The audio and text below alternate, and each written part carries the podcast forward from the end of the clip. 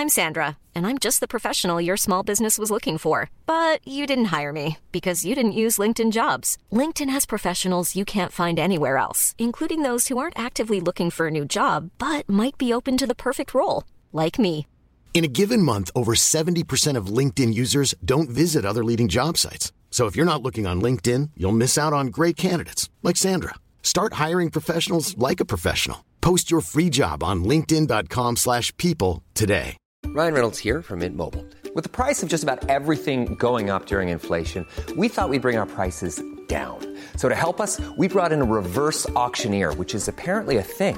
Mint Mobile unlimited premium wireless. Ready to get 30, 30, bit to get 30, bit to get 20, 20, 20, bit to get 20, 20, bit to get 15, 15, 15, 15 just 15 bucks a month. So, Give it a try at mintmobile.com slash switch. $45 upfront for three months plus taxes and fees. Promo rate for new customers for limited time. Unlimited more than 40 gigabytes per month. Slows. Full terms at mintmobile.com.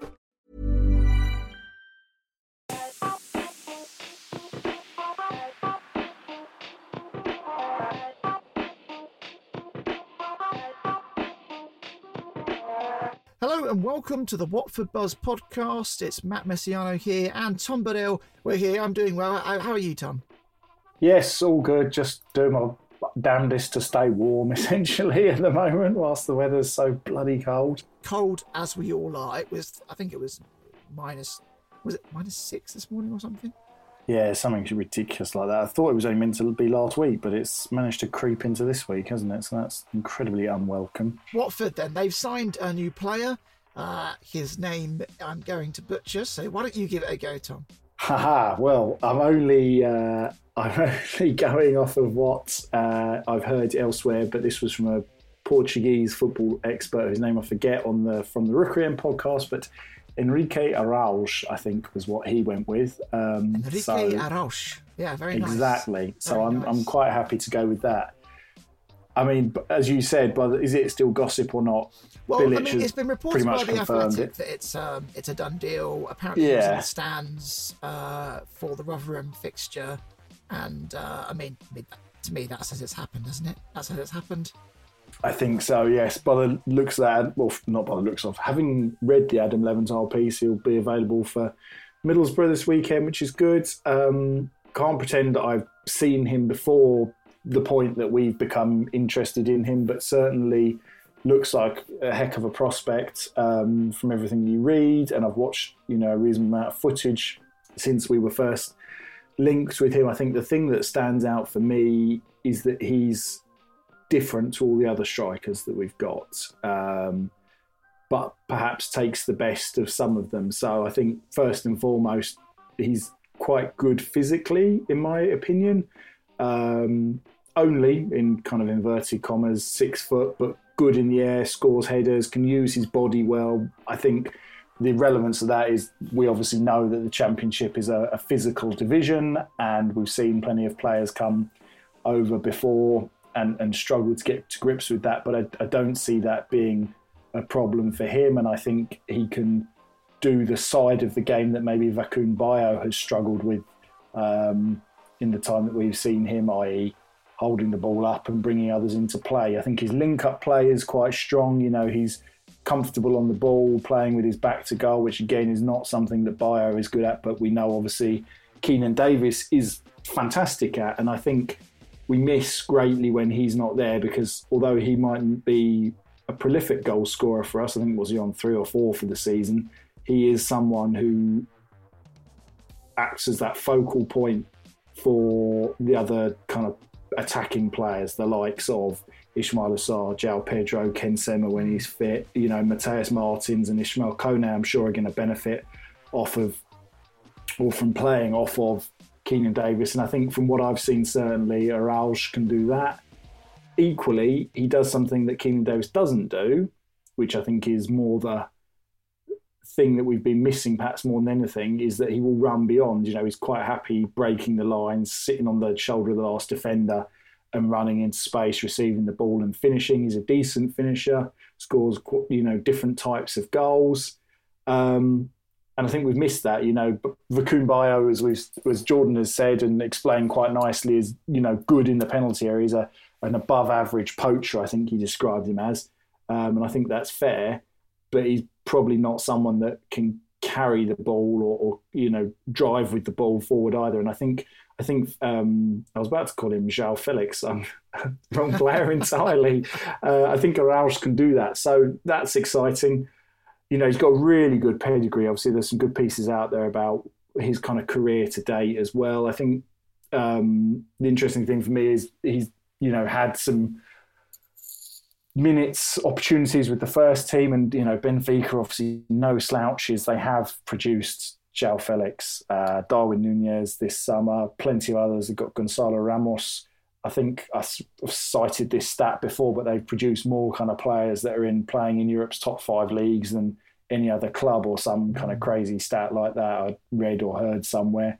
He's played for them in the Champions League, scored against Maccabi Haifa, albeit in a kind of not necessarily a dead rubber, but I think it was their final group match. Um, and he scored a few other goals from at first team level. Scored the majority of his goals from the B team level, um, but that is the second tier in Portugal. And interestingly, has played there mostly in a kind of 4 1 4 1 or a 4 2 3 1, which shows, you know, capable of playing up front on his own as well. And those are systems that we've seen um, used one way or another this season, I think, as well. And I think, you know, certainly from what we've seen in the last couple of games, Bilic probably trying to get all the pieces in place to go with a 4 2 3 1 when he can. So that's, you know, handy as well. So, yeah, I feel really optimistic about him. And, and, and you know, above all else, Benfica are just incredible at producing talent. So he's unlikely to be a, a dud. Famous last words, but um, he, yeah, he um, seems like a real coup for the team. Yeah, I think so. It's you know the fact that um, they wanted you know, in Adam Leventhal's piece, they wanted a million euro, didn't they? If we didn't play him in a significant number of games, they wanted seventy-five percent, wasn't it? Yeah, yeah seventy-five percent. That's it. Quite a lot, yeah. Yeah. That, so they've obviously, you know, this is not this is not someone that's just going to be coming to make up the numbers. And I think, uh, um, you know, the cl- the club of that size to be playing in the first team from time to time and whatnot, he's he's evidently got something. So yeah, it seems like a bit of a coup. And I'm, I, you know, I saw, I heard someone, sorry, kind of credit Ben Manga and, and Helena Costa with the these signings, him, João Ferreira, etc. And you know, it's obviously impossible to know exactly, but it's easy to draw that parallel, isn't yeah. it? And say, yeah. well, you know, they know Portuguese football, particularly Helena Costa.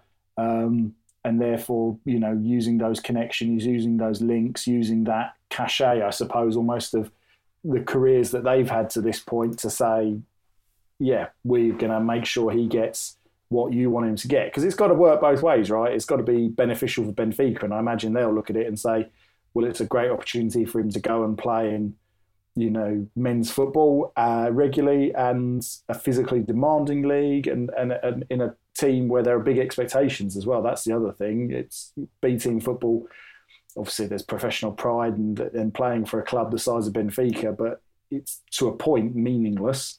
Um, so it's uh, it's a it's a level of responsibility as well to come and be the person that's going to help spearhead that promotion push. Especially if Keinan Davis is out for a, a while, I don't think we've seen any kind of definitive line on when he when we might expect him back either. So which is a concern. So yeah, he's going to come in and you you imagine really be chucked in at the deep end basically.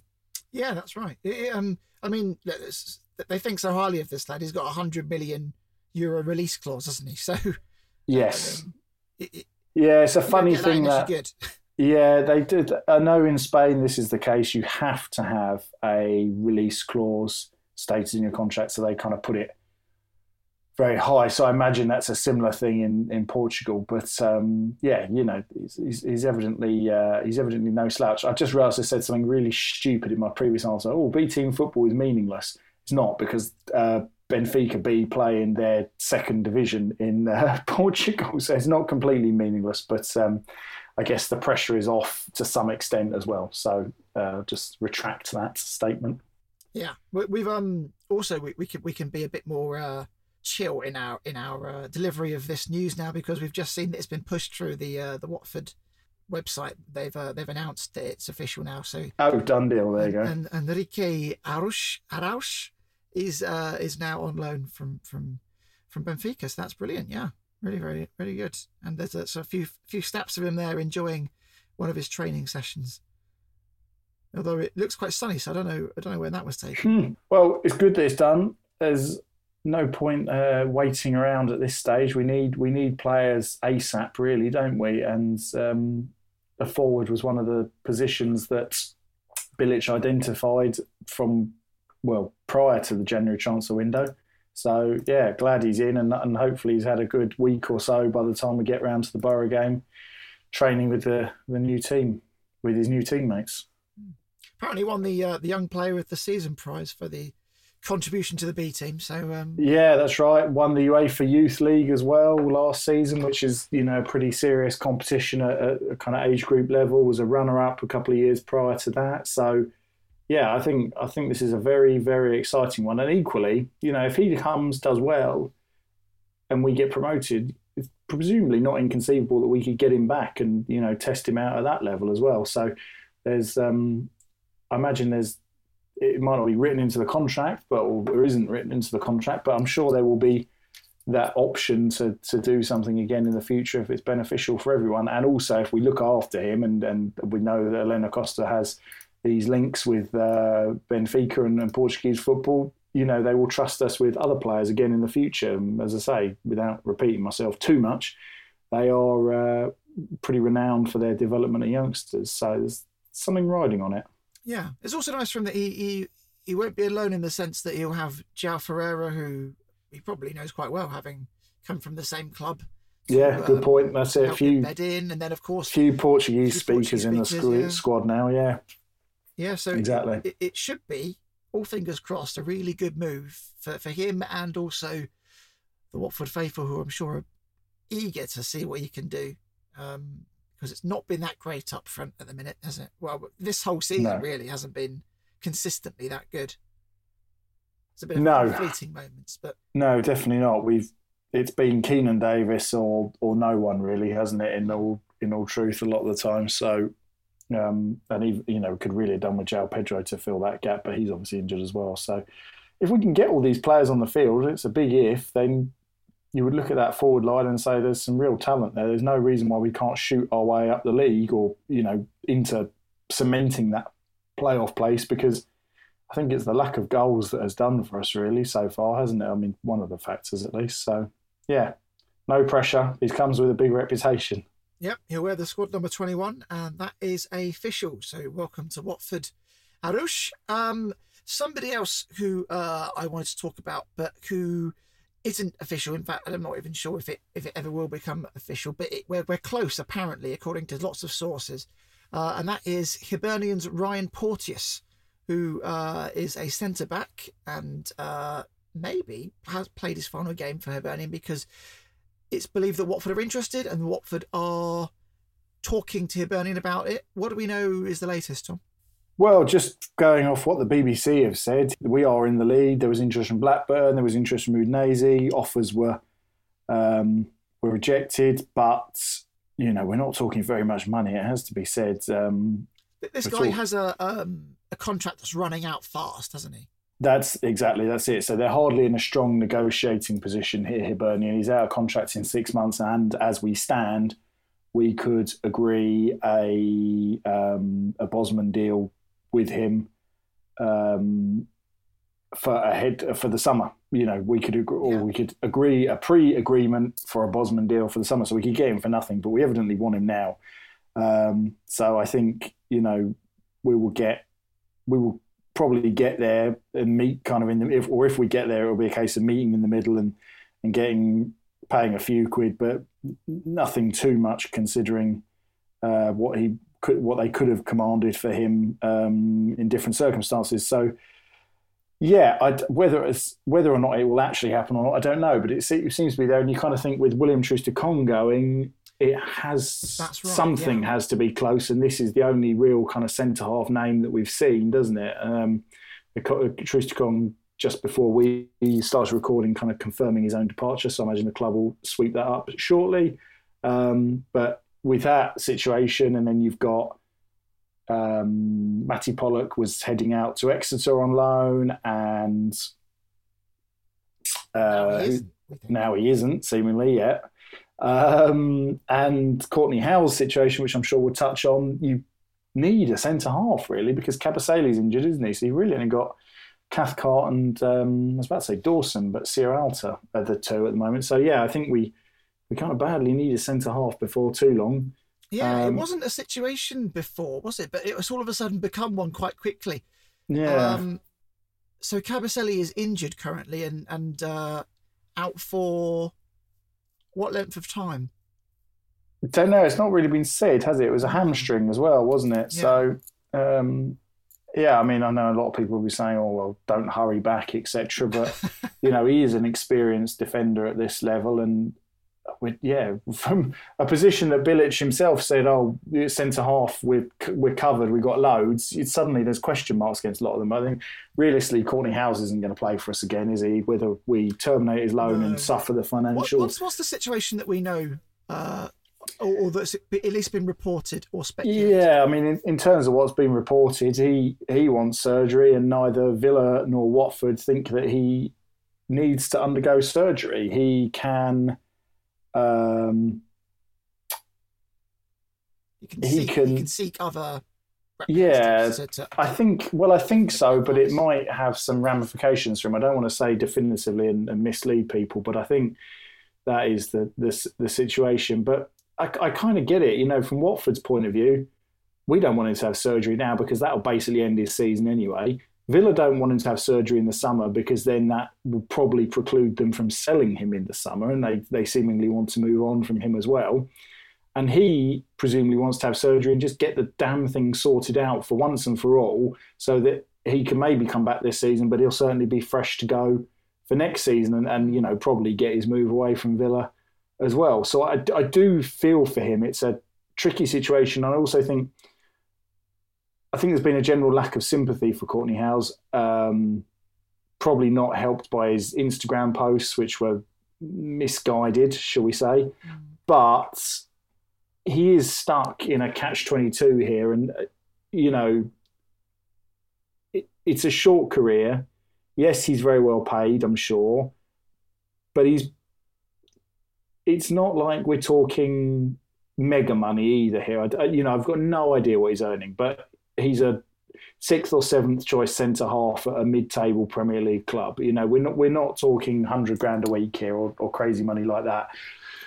Good money compared to what myself and most Watford fans make. I'm definitely not um, earning what he is, but it is a short career, and I don't think players. I think we're past the era where players are kind of bullied into just getting on with it and you know manning up, so to speak, and taking injections and so on to just get in, get out on the field. You know, I think they've taken a lot more ownership of their careers in recent years, and rightly so because it, you know, these are their bodies at the end of the day, and I think if it wasn't for the the, the money that they're paid, there would be more sympathy. So I, I do have some sympathy with him there. It's just a shame that obviously it's going to come at our expense, and we're probably not going to see him, as I say, because I think he is a good centre half at this level, and he's exactly what we needed. Left-footed centre half, um, experienced at this level, and so on.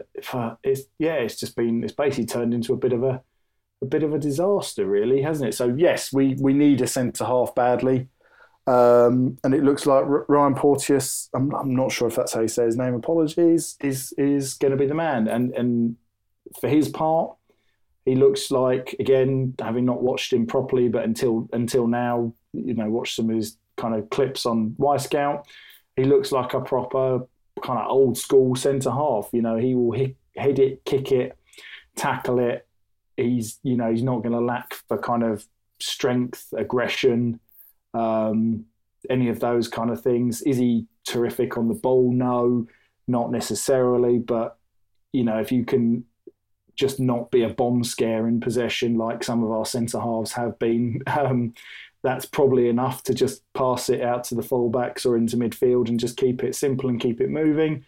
Um, I think you know the physicality you mentioned, obviously with uh, Henrique Araujo. I don't think that's going to be a problem at all. He is a physical player, uh, six foot two, spent his whole career playing in Scotland. So, you know, I don't have any kind of issues in that regard. I think the one kind of thing that might be comes with experience, I guess, is his kind of composure and uh, awareness and those sort of things. I think you know has little lapses from time to time, but you know, find me a centre half that Watford would reasonably hope to sign that doesn't. Um, there probably aren't many out there, but it's one of those things that comes with experience as well. So seems like a good acquisition and a good way to fill the the Troost-Ekong shaped hole in our um, our defensive line at the moment. Yeah, he's right-footed. Um, yeah, so not going to be helping us out in the left-sided section there, but um, I suppose that was one wish that we couldn't that we couldn't get. But he does look good, doesn't he? And he and he's young, he's hungry, and um, he's fit, which is the important thing. Yes, well, exactly. Let's hope his injury record's decent. Let's uh, we could do with someone coming in and, and just being able to play there because we've had a lot of kind of chopping and changing at centre half, which I do think has been part of the problem over the years. That um, we've never seemingly been able to count on two of them to be fit and in form at any one time and forge a proper partnership. But um, yeah, he's he's one for the future, and I think we've not we've not signed a young centre half for a long time, have we? So I'm, I'm encouraged by that, if nothing else. Yeah, so that one has not been confirmed yet, but we believe Watford are in the hunt for him. Um, but like you said there, Tom, uh, it has been confirmed. Actually, well, it hasn't been, it hasn't been confirmed, but um, William Troost-Ekong himself has confirmed that he is going to be leaving. Um, Salernitana is where he is believed to be heading off to. Um, it's uh, it's going to be a loan initially, isn't it? But they've got an obligation to buy at the end of the mm. at the end of the season, so it's more or less a it's more or less a a transfer, isn't it? But uh, yeah, it's, it's, a disappointing one, really, for me, uh, uh, because it felt as though he was exactly the right kind of player that Watford needed. This is this is before we came, but um, I'll, I'll, I'll explain why. He, he um he had links to Watford uh, through his family. Uh, he grew up not far away from here. Um, he likes Hertfordshire, and um, he was an international centre back. So, well, I mean, he's well, he still is an international centre back, but he came with pedigree. Um, unfortunately for him, he didn't really live up to the to, to the hype, which is a shame because I think we're all hoping that he would do.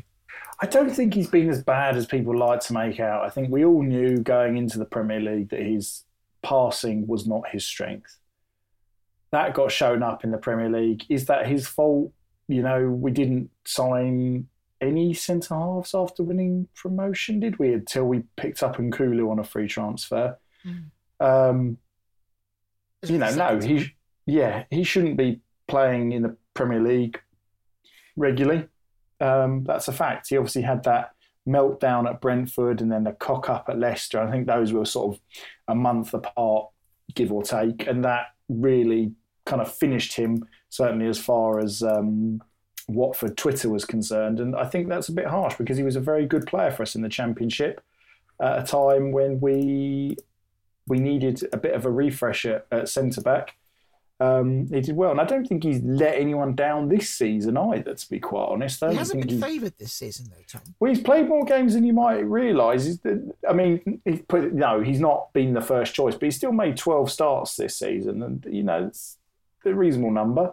What are we on? Twenty eight games, I think. Half, isn't it? Or... Yeah, just under half. You know, so it's not like he's a complete spare part that we're letting go either.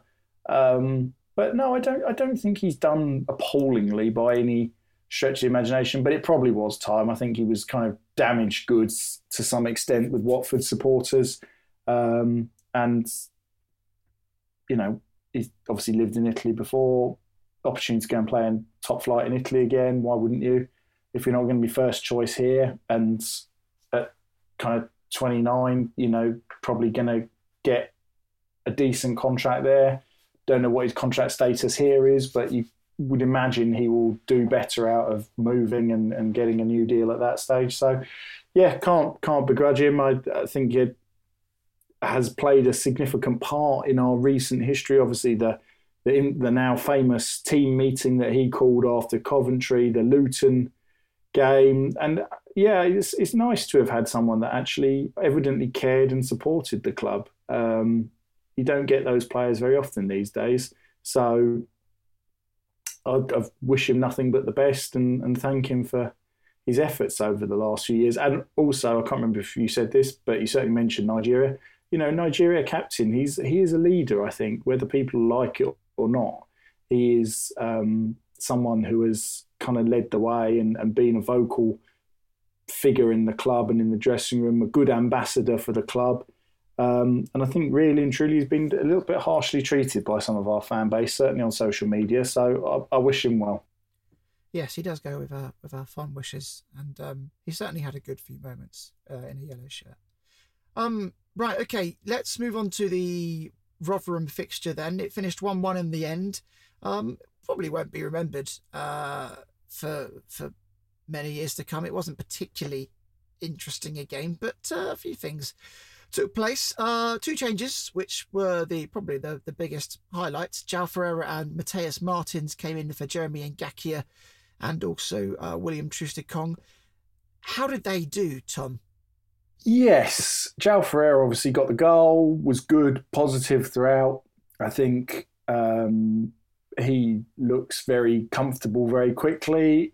I don't think Mateus Martins was as dangerous as he had been the previous weekend against Blackpool, but you know, new league, new country, yada yada yada. He's kind of going to take a little bit of time, to, but they both will take a little bit of time to bed in. That's perfectly understandable. Um, but I, I, still don't think there's anything there to suggest that he isn't going to be a good player for us mm. in the long run, or for as long as we've got him, seeing as he's only on loan for the the rest of the season. But yeah, no, uh, Ferreira was obviously the one, and, and Jordan talked last week about kind of attacking a certain space, and he did that for the goal to to great effect, didn't he? Kind of coming, driving inside, yeah. allowing was probably Martins to go outside of him and, and create that other option, that overlap um, by coming by underlapping him, and yeah, it was a it was a good performance. He's, I think we know what we're going to get with him. Offensively, very dangerous, defensively dangerous in his own sense from time to time, but he, you know, certainly didn't have a d- defensive disaster either. So, yeah, he's um, he's he's done well so far. So far, so good, and he probably immediately jumps into the uh, the number one spot for right back. Yeah, I, th- I think he does. He, he he certainly looked good progressing the ball, didn't he? Which is clearly his strength from that position.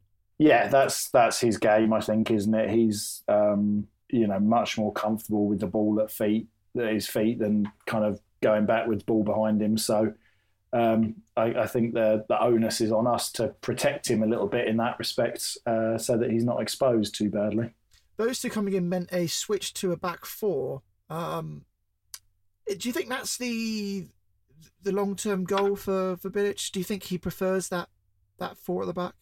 I think so. I think that's what he played throughout. I think I said this on last week's pod, but that is what he's played kind of through a lot of his recent career at this level, you know, having a an array of kind of attacking players behind that focal point front man. You know, that West Ham team had the likes of Payet and Lanzini, um, other players who I'm forgetting. West Brom had Grady Diangana. You know, these are good attacking players for those teams. I think um, we've got the tools to do that here. So I, I, I, see no reason why he wouldn't. It certainly feels like the squad is more set up for him than it ever was for Rob Edwards trying to come in with wing back, you know, and play a wing back system when we didn't really have a single wing back at the football club. So yeah, I'm. I feel like we're gradually, bit by bit, and obviously it's not been helped by the injuries, seeing him move towards what he wants.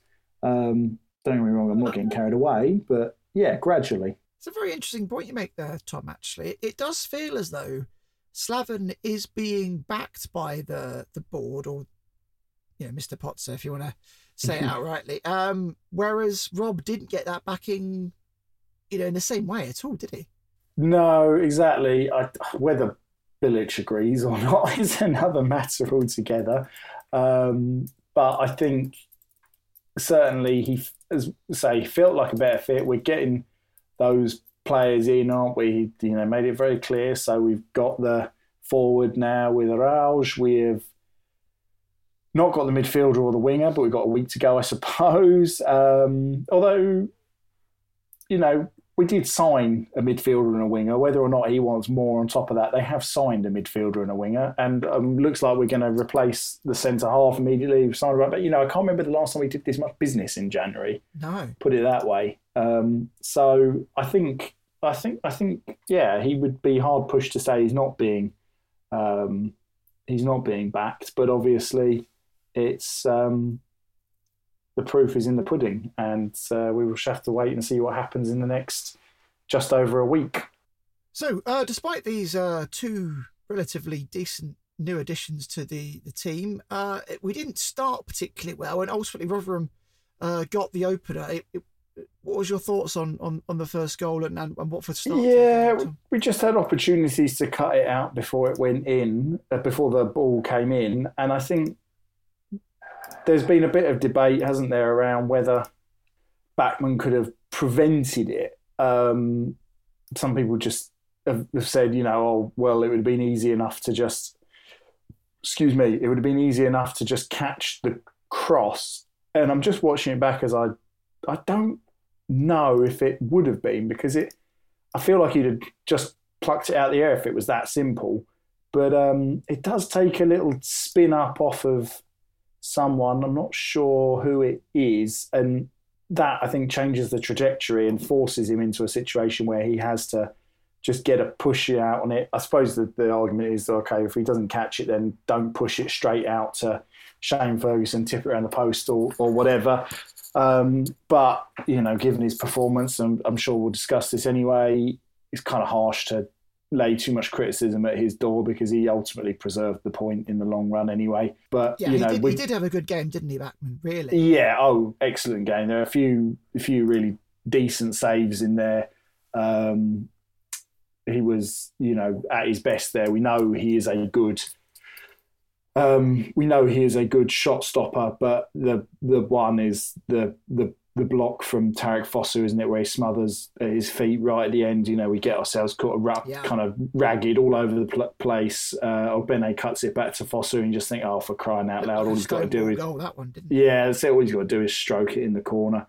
Um, and Bachmann's out like a shot and blocks, and you know, there's probably a bit of hesitancy and whatnot from uh, from uh, Tariqe Fosu there to give him the opportunity, but you know, you don't look a gift horse in the mouth, and he's he's come up big there. The conceivably we lose that game, and it, we're talk we're talking with a very different mood and a very you know through a very different um, lens today. So yeah, it was a, it was a good Bachmann performance for me, and someone that's kind of taken a lot of unfair criticism over the kind of years, I suppose it is now.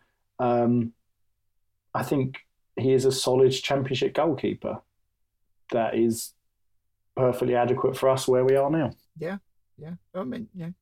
Man United won them at one at one point, didn't they? Really well, exactly. About that, I mean, you don't get links with a team like Man United uh, if you if you don't have something. And, and, and I think I think we've all seen that um, Bachmann, you know, is a, a very decent goalkeeper, and maybe he'll have the opportunity to to make the step up again next season if if we get lucky in the playoffs and you'd have to think it would only be the playoffs now because we've lost another two points on the leaders of as they went on to uh, to, yeah. to, to victory at the weekend, whereas we could only manage the draw. Yeah, there's no way. There's absolutely not a cat in hell's chance for me that we go up automatically now. Um, but that's fine. That's I'd I'd almost rather it was that way round, and we can focus on getting right, getting in the playoffs, and you know know that that is our ultimate aim now is to win the playoffs rather than the kind of oh come so close and then miss out on the automatic promotion. You see it, don't you?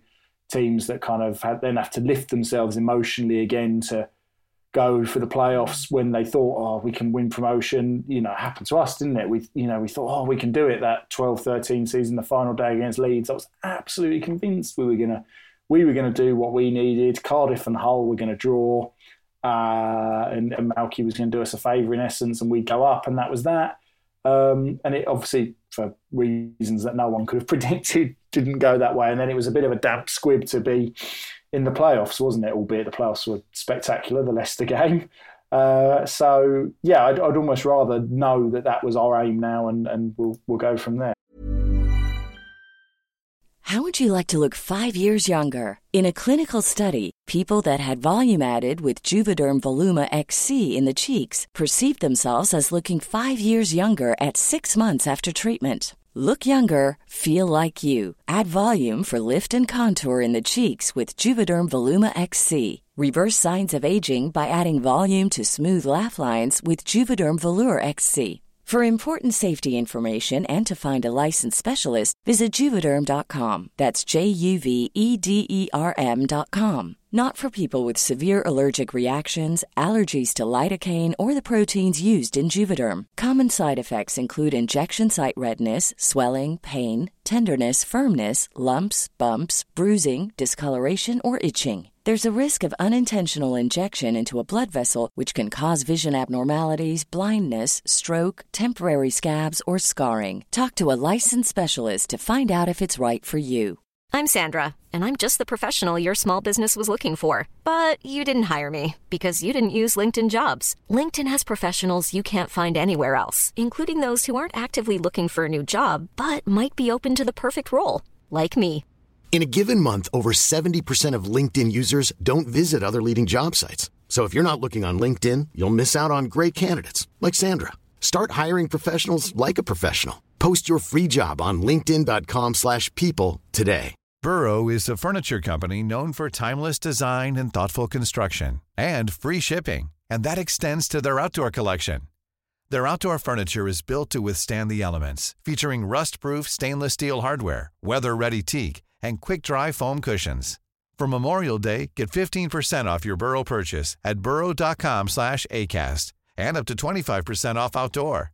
That's up to 25% off outdoor furniture at burrow.com slash ACAST. Hi, I'm Daniel, founder of Pretty Litter. Cats and cat owners deserve better than any old-fashioned litter. That's why I teamed up with scientists and veterinarians to create Pretty Litter. Its innovative crystal formula has superior odor control and weighs up to 80% less than clay litter. Pretty Litter even monitors health by changing colors to help detect early signs of potential illness. It's the world's smartest kitty litter. Go to prettylitter.com and use code ACAST for 20% off your first order and a free cat toy. Terms and conditions apply. See site for details. So Watford were trailing at half time, but they came out and looked better in the second half, and it was a great equaliser from Ferreira, who was just basically allowed to carry on running and, and then hit a decent shot towards goal. Personally, I think the, ref, the, the, the goalkeeper should have done better, but it doesn't matter. It went in, and um, you know it was nice to see the guy celebrate uh, with such um, vigor. Yeah, good goal. I mean, look, if you get, we've I bemoaned earlier the fact that we haven't scored enough goals. If you can get your fullbacks chipping in like that, and I think from everything we've seen from him so far in what is it a, a game and a half, there's no reason why he can't chip in with a few over the course of the season. Um, they mentioned on from the rookery end, they or they likened him on from the rookery end to J- Daryl Janmaat, and I think that's quite a good Yeah. comparison actually in terms of wanting to carry the ball and get forwards. Um, it's a funny one, isn't it? Because it kind of went just sk- skidded straight across the floor. It didn't look like a particularly spectacular strike, um, but you know, did the job and ended up in the back of the net. So very pleasing, I suppose. Um, I suppose that's the kind of payoff, isn't it? That he was the one that scored that, but it was he also failed to cut out the little cutback to uh, from Ogbene to uh, Tariqe Fosu. I guess it would have been his man for that chance at the end. So that's the kind of yin and the yang of, of him. And if he can do more harm, more good than harm, then then we're all, we're going to be all right. But yeah, good goal. And it was. I just watched it back again. It was Mateus Martins who went outside of him. So you know those two already, I think, are going to sh- be a real threat down that right hand side. On the left hand side, James Morris uh, was given the go ahead to start. Um, it was going to be a bit of a contest, wasn't it? We thought between those two, uh, Mm. him, and- him and Kamara, but I think Morris was was the right man to start the game. Um, Osweiler was hooked at half time, and when Kamara came on, he kind of reminded us quite quickly as to why he is, at least in my opinion, the the, the better player of the two, or at least or at least gives us more. I don't know what, what's your thoughts on that one, Tom. No, absolutely agree, mate. Couldn't agree more. In fact, um, it's been lovely to see Morris in there, which in itself sounds patronising, but I think is reflective of the situation that, as we discussed last week, he's a young lad. He's, you know, in fact, I'm going to look it up now for my own sense of being perfect and knowing everything. Um, he's not played very many games. Hassan Kamara, for all his faults, and I agree with anyone that would say he's not had a good season, he hasn't had a brilliant season. Hassan Kamara is a international for the Ivory Coast, has played loads of games in Ligue 1, you know, was our player of the season, albeit in half of a season where everyone else was absolute dog shit um, last season, etc., etc. You know, his CV versus James Morris is is significantly more impressive. And, and James Morris, I just looked it up. Yes, under ten games, nine appearances in his professional career. He's 21 years old, just turned in November. Uh, didn't make his professional debut until January of last year. So he's only been playing professional football for a very short amount of time. Um, as I said last week, you know, that for me kind of belies his age. It was a more significant factor than his age. But without kind of repeating myself and going down that wormhole, yeah, it was right that he started because he played really well the previous week. I don't think he's let anyone down at any point, no. unlike Kamara, who is a better player by far and will have a better career. I'm confident of that and has had a better career, but was a bloody idiot against Millwall and cost his team at a time when we really could have done without it. So yes, there needs to be a bit of um, he almost needs to do a bit of grovelling there, Kamara, I think, and, and he's done it. And we saw, as you say, that he is clearly the right choice to be the first choice left back. Um, but maybe it just serves as a little bit of a warning that Bilic clearly is someone who won't just pick the names; he will pick the players that he thinks are the right players in any given moment, any given circumstance. Um, and I'm, I, for one, am all for that, and I think I think most football fans are too. Yeah, and it's nice to know that um, James Morris can be trusted and relied upon to step in. And yeah, I think we've seen he'll him. Get, he'll just get better. He'll just yeah, I think better. we've seen you know him improve even over the course of those few games, that run a little run of games that he's had. You know, there was plenty of conjecture about how good he was at Norwich, but I think everyone was in kind of unison that he was good. You know, had a really good game against Blackpool. I don't think it was a case of him having an appalling game against Rotherham by any means. No, but no, no. Yeah, I think we were always going to see Kamara at some point, and given that we we're 1 0 down and been a bit of at that stage, you know, it made sense to do it. Kamara is quite an attack minded fullback as well. So, yeah, I, I, the whole situation has played out fairly sensibly. I'm, I have no complaints, Matthew. Indeed, indeed. Um, it was uh, it was lovely to see Tobi Adeyemo get on the pitch again, and there was also a league debut for Michael Adu-Poku as well, which was it, uh, it's it's great that we're seeing these young players getting the opportunities, and I'm, I'm really enjoying this period of uh, of of the of the season. It's, It wasn't that many weeks ago that I said, "Oh God, it's you know it's damning that we can't dip down into the under 23s, under 18s, and bring players through like we have done in the past." And now we've done loads of it. So good, uh, you know, I'm pleased. And as I say, speaks to the point I was making about Bilic. I think the thing that was immediately apparent with Michael Adu-Poku was he is not the physical kind of specimen that um, Tobi Adeyemo is. Right? You know, you could see he more slight, nothing wrong with that. He's 17 years old. It's what you would expect.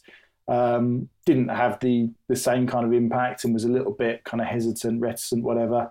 Um, it's a hard it's a hard situation, but I love the fact, if nothing else, that Bilic is throwing these guys on at that stage of a game and saying, "Go on, then see see if you can change it for us. You know, maybe not win it, but change it for us at the very least." Yeah. Okay, substitution time. Tom is out. Jordan is in. And uh, Jordan, that gives me the opportunity to uh, fire some very important uh, questions that I've had uh, to ask you. I think the first one that, that I'm keen to know, just because it's so fresh and it was just announced by the club, is that uh, we have a new striker in our midst. His name is uh, Henrique Araújo, I think is how you pronounce it. And um, this guy looks very, very good indeed. I'd love to get your take on on initial thoughts on on on, on what this means for Watford. Yeah, it's an interesting site. First, well, I guess first of all, hi, good, Hello. good Hello, to speak to you again, Matt. Um, yeah, very well. Um, yeah, no, it's, it's an interesting one. I think it's a it's a sort of signing we were kind of hoping the club would be looking at making. I think forward options was definitely something with the injuries we have and just kind of the way it's worked out forward wise. We definitely need to bring someone in there. So uh, he ticks a few of the boxes I'd say that we were looking for in the summer too. Um, I've, sat down and watched some of his games just to try and get a better idea of of what he is and kind of initial impressions. I thought he was quite dynamic in the box. He moves well. Um, you know, he plays with speed in the box. He's not standing still. He's not stagnant. Uh, he's comfortable with both feet. He does like to peel off a little bit from the left hand side to get off that, that right centre back and, and come across, maybe get some shots across goal. But being comfortable with both feet, it just it does give him the opportunity to to get in some different goal scoring positions. He's not he's not kind of a, an awkward player in the box. He's very fluid in there, and it's just a a, a good fit for what we're looking for. I'd say um, he is not he is actually a threat in the air. not necessarily someone you'd want with his back to goal. He's not going to hold up target man, but he is someone that if the ball does come into the box with height, he can attack it still, which is nice to see. Because he's not the biggest guy. Um, he's quite slight, but he, he does time it well. So maybe not a physical presence, but someone that has a variety of finishing, which you know, we kind of lacked a little bit since I think we lost Cucho Hernandez. I think he was someone that offered us that a little bit of um, variety in the, the, types of shots he could take, and it just gives you options. And when you have varied delivery like we do, it's not always perfect. Having someone that can adjust and adapt and, and still get shots on target is key. Um, yeah, I think he, he's someone that can offer something in this team. He's, he's different to what we have. Uh, he, he, takes lots of shots early, which is nice to see. Um, again, we've lacked that a little bit at times. Uh, he can carry the ball. He's not the, he's not super fast. He's not someone that I'd kind of single out as being particularly fast, but he's mobile. Um, he's mobile enough for what we need. And uh, yeah, I'm interested to see kind of how he settles into this team and, and what we kind of do to, to situate him in that forward line. If we give him help uh, with another striker, if we play wingers around him, it, will be interesting to see. He offers something very different to what Bayo, uh, who currently is the only first team uh, striker available. Uh, I, I, understand mm. we've been playing Adeyemo recently as well, but um, yeah, very different in, in, in, you know compared to compared to Bayo. Yeah, I think it's uh, but Bayo has his you know he has a time and a place. I think he's more effective for us from the bench in some ways. Um, but yeah, I, I, think it's just not really worked out with the forward options we have. With Keinan Davis being injured, we need someone in there. And it's uh, if we're going to bring in backups or replacements, I do like looking at different options. You know, you could go for someone that's a little bit more like for like than to Davis, which isn't necessarily easy to find either. But going down a different route, looking at an avenue of uh, an avenue we could have gone down earlier on, perhaps. You know, we, we were linked to someone like Archer from from Villa at the time, that kind of more box foot box player that can kind of attack from wide areas to commit defenders a little easier and, and just be a little, little bit sharp in the box rather than Davis, who offers something different. So it's, it's a good move, and obviously he's quite well regarded. Um, let's see if he can uh, if he can help this team kind of push towards that playoff spot or secure that playoff spot, I should say. Yeah, very exciting. So he should be available for Middlesbrough. Is that right? I believe that's as we record that. I think that's kind of what the the idea is that he should be available for that game. Yeah. Nice, nice. Well, that'll be good because that could be uh, an interesting challenge. Um, they've only lost twice since Michael Carrick came in. They've they've sort of turned it around a bit there, haven't they? They're looking quite good. Yeah, it's just you know it's a difficult task, and I think the game was always one that we are going to be. You know, you, you look at the I think even the beginning of the season, Middlesbrough were a team we thought they they do have some capability there, and Carrick's obviously got them playing at a level which does cause problems for us, especially where we are as a team right now. You know, we, we're not firing all cylinders to kind of be nice about it. So it's going to be a tough test. But if we have someone coming in, you know, to boost us, and you know, there might be other positions we're strengthening before then too. Then we have a chance, especially with injuries. I'm not sure if you and Tom have had a chance to talk about injuries and players coming back, but you know, fingers crossed we've got a few back and, and things start to look a little bit more normal than like they could do going no, we forward. haven't touched upon it really. So, uh, what, what, what do you know Jordan? Well, I'm I'm not, I'm not, entirely sure. I think there's there's still a few question marks, but there's the there's talk of you know Davis is, is getting closer. I think Kayembe is still a little bit unsure. There's also some ones we haven't really heard too much about. We've not had much of an update on Sema. You know, these are players that we started, we expected to start coming back to fitness around this time. Mm-hmm. Obviously, we've lost Ngakia again um, as well, so it's you know another player down, but we've got a few coming back. So if we did have the likes of Davis back, and if Sema is nearing fitness, but I'm not entirely sure uh, on, where he is. To be honest with you, Bacuna's back. That's right. He was on the bench, I believe. Bacuna, yeah, yeah, Bacuna. That's yeah, that is correct. But then, you know, do you take out Bacuna, do you take out Gaspar and put Bacuna in? This is hard to say. I, am not. I wouldn't at this point. To be honest. I think Gaspar had another really good game against Rotherham. We didn't really talk about that yet, but it it, it was uh, another composed performance from him.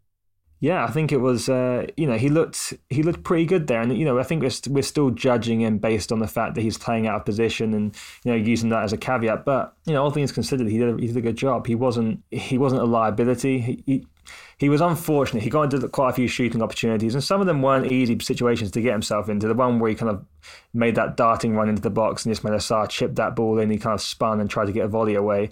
You know, it's a good option, a good opportunity, and it was a you know a good effort from him, but it was still a difficult opportunity. And he, he had a few few chances. You know, one week kind of fell to his chest and he took a shot. It didn't quite come off. It's unfortunate. It kind of wouldn't go in for him, but he was getting to good good attacking positions also, which is not something you necessarily expect for. Uh, Mario Gaspar when he's kind of playing that cover role in the midfield. You know, having said that, he I, I thought he was he was pretty good, uh, and you know I'm not rushing to take him out of the team when the next man up is uh, is Bacuna. I'd also be interested to know what your thoughts on um, Ferreira and, and Mateus Martins were. Yeah, I mean, look, they're a dynamic attacking threat from the right hand side. There's still a couple moments where Ferreira's not entirely comfortable, but you know, it's not dissimilar to a, to a Kiko situation where he, he can defend with pace. It gets him out of a few few issues, but also the attacking threat he possesses kind of forces that that opposing winger to be a little bit more respectful and maybe take a few less risks at times too. Uh, I think someone like Martins, you want to get if you have a winger like Martins and you know, or even like Sarr, we've seen too. In an ideal situation, how you get the best out of them is you you get them one on one with their defender, and teams know that Martins will be a threat. I'm sure if they've done their scouting, they'll know that he's a threat. Same with Ismail Sarr. They'll try and double up on him, and the way you can stop that is to have a fullback who can commit uh, and who also can uh, prove a threat too. And obviously Ferreira is someone that can do that. So you you allow these kind of one-on-one matchups to take place. And I, I fancy Ferreira against most wingers defensively too. He, he carries the ball really well. Um, he drives the box. Doesn't just have to overlap. You know, you see for the goal too. He kind of runs inside a little bit. Uh, he's not afraid to do that, and obviously he's got a shot that he can he can test the goalkeeper with. So it was promising, and I think if you can build that sort of attacking partnership, then it's, it's, it's something we can benefit from. We saw it last time we got we got promoted in the last championship season. Kiko Femenía and Ismaila Sarr were a real weapon for us. Uh, you don't have to, if you're trying to be a little bit more conservative, you don't have to have the same thing on both sides. And we didn't last time either. The left back was a little bit a little bit more kind of restricted and, and didn't overcommit perhaps. But you know that right hand side is, is now an area which we look at as a real strong point from from two new additions that come in in January. I think when we, we talk about January transfer windows, we want to improve the team, and we've not done a good job of doing that in the last few years. Most of the time, it's to you know half cover a few holes or add some depth. But I think we've got two new starters on that side. So there's there's definitely something to be positive with there. Yeah, absolutely. Um, talking about transfers, and we, we covered this, but I don't know if there's anything else that you know about it. We we mentioned that uh, Watford appear to be interested in Hibernian's Ryan Porteous, but what type of player he is other than a centre back, I don't know. I don't know if you've had a look at him at all, Jordan.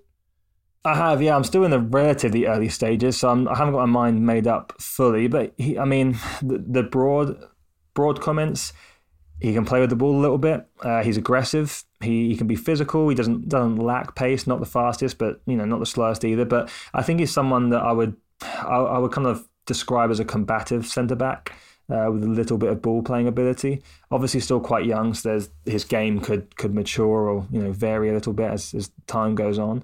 Uh, but you can see the upside in the player. He's someone that could come in. I'd, I'd probably say could play now uh, and improve this team. And you know, especially when you look at some of the centre back options we have. Uh, but he's definitely one you kind of you bring in because you you you think he's got a high ceiling uh, and there's more to come. But you look at the raw traits of that. You know, ability to win the ball, um, reading of the game is good he's decent in the air, uh, and he plays a level of aggression that you know that can that can make a difference in defence. Then he's uh, he's someone that's got some upside, and I can see why the club are at least interested in in him. He may, can be a little bit rash at times. Uh, again, I've still got to watch a little bit more to, to kind of have that full understanding. I've only watched two games. I feel like I need a few more than that. But he uh, he's an interesting one. He he definitely adds something to the team at this point especially with William Troost-Ekong leaving as well. Um, spots are up for grabs, and there's a there's a starting. Uh, oh, I mean, you could argue two starting positions available at centre back right now. So, would you put him next to Cathcart? You think? Yeah, I think you'd look at him as. I mean, you could argue that him and Sierralta might be a bit a bit too much, but uh, it could be next to Cathcart. It could be alongside Sierralta. And, you know, you got to look at the, the, players we have available there. They have injury history. You know, all, all the centre backs, Kabasele, Cathcart, Sierralta, they've missed, they've missed games with hamstring injuries, groin injuries, you know ankle injuries, we, we can't rely on them to be available for all these games. Um, I, I, don't trust that that group to be on the pitch that much. So uh, I think his partner could vary, and that's one thing I'm not overly confident about with our defence. The fact that we do have uh, that constant rotation of centre backs because of those injury situations too, not just out of um, choice of personnel. Uh, but if he can come in and, and, be available, then that's something we can uh, we can certainly benefit from because we need that. What's your feelings on the um, on the Troost-Ekong departure? Um, yeah, I mean it depends how we replace him. Really, I think I don't think he's the worst centre back we have. So a little bit disappointing in that sense. Uh, he's someone that you know he he has his intangibles that are talked about quite a lot. His, the qualities that he brings. I think we all kind of feel similar on Ekong. He he can be decent at times, um, but he's not quite good enough for uh, the Premier League, and he can even be exposed at Championship level too under the under the wrong or right circumstances, depending which type, which way you look at it. Uh, but is, is it too early to say if Porteous could be Premier League level? I think it's a little bit early, and I mean, you know, a lot of these kind of. Uh, you know, a lot of players can that don't end up making it, so it's hard to say in, in some ways. But you know, he has to. If you're looking at a player to become a Premier League level defender, you're looking for certain traits, and I think he possesses those traits. Whether or not he um, is able to kind of unlock that potential and, and put in the right situation to do so, you know, it kind of remains to be seen. But uh, I, I, think he's someone that can come in and he can fill the role that that William Troost-Ekong provide uh, fill uh, or was currently in, I'm sure. But it's more of a question of, you know, we're losing Troost-Ekong. Are you putting yourself in a vulnerable situation with the likes of Kabasele and Cathcart, who you know miss a, a fair number of games themselves? It's one of those. But look, if if we're reshaping a squad, you have to be opportunistic in the mar- in the market, and sometimes uh, offers come along at a time that you know you have to capitalize on them and they might not be there in the summer. So if we feel that the time is best to move on, if the player wants to be in a position where he's starting and he also knows that his future is is away from Vicarage Road, whether it's now or in the summertime, then I'm okay with that if it indicates, which I think it does, that we are reshaping our squad, which is something we've we've called for for quite a while. I think we I think Troost-Ekong posted something on his Instagram saying goodbye and stuff today. Yes, Ekong is definitely uh, on his way out. Uh, although the, what, the, the club themselves haven't actually mentioned it yet, but yes, uh, I think Ekong has said goodbye. He was waving around at the um, at the stadium, wasn't he? Uh, uh on Saturday, he was sort of saying. Mm, I did see that. Yeah, actually, yeah. But um, yeah, Porteous, we hope is is on his way to Watford, but um, not confirmed yet. Um, let's answer a few questions because uh, we asked for a few, and we've got some for you, Jordan. So let's start off with Chris, who has said, uh, apart from the odd game this season, which has felt like a slog. We are third during the worst injury crisis I have known. Should we actually be feeling better about the season so far? Yeah, I mean it's an interesting question. I, I think there's an there's an argument for it. I think it's kind of one of those things where every every game we play, we kind of check the table afterwards, and we all say, "How are we third still? Like, how's this happening?" Um, we're not quite performing like we're not, we don't have the consistency of a team you'd expect uh, to be at, at third place. I, I think for me the the concern is not so much just about this season. I think a lot of us Watford fans now, our, our feelings towards um, the club in regards of being concerned or positive is kind of a, a slightly bigger picture than the the individual season. I'm not sure if you feel the same way here, Matt, but it's more concerns about the kind of longer term uh, health of the club and team rather than the, the immediacy of this season necessarily.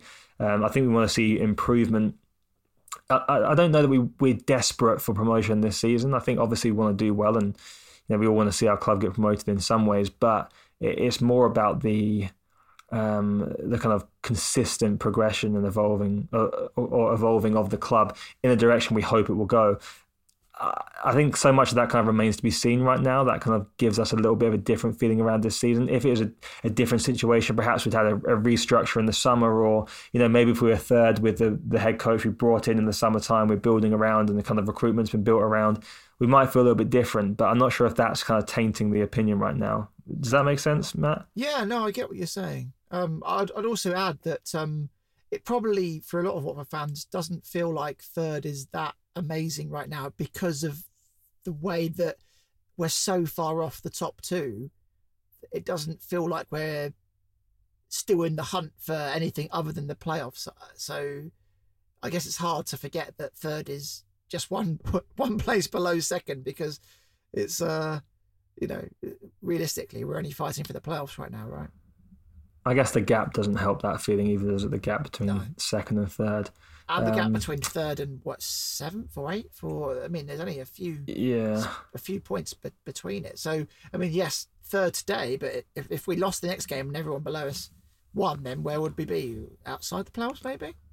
Yeah, it's it's, it's definitely very tight, and um, I, think it's, it's it's just a difficult one. It's it's not something that you could be overly negative about, but again, for me, it's just the kind of broader picture of it all um, has a has a more of an impact on, on how I feel about the season. It's tough to kind of separate the two, uh, but you know, as long as we're around these playoff spots, the important thing is are we seeing uh, do we feel comfortable do we feel confident uh, that we can improve going forwards and if, if we get to the third if we end at third and we you know we have a good run in the playoffs then obviously it's still a, a good thing I, I think the objective was probably you know well you'd, you'd expect the objective for the team that was set was promotion that being automatics but uh, as fans I think we all kind of felt that unless we um, kept some of the best players we had, and, and not just kept them, but kept them healthy. You know, we've lost the good, the you know, inverted commas, good players we, we retained in Sarr and and Pedro and and Louza and so on. We lost a lot of those to injury for quite quite extensive periods. So, you know, I don't think it's a bad representation of where we are. And third almost kind of feels like best case given the the circumstances we've been under. Even though we do feel we could have performed better at times anyway. Yeah. Okay. Great question. That one. Um, this one comes from Hampshire Hornet. Uh, he says uh, your prediction for the remaining games, uh, and he appreciates that might take a bit more preparation.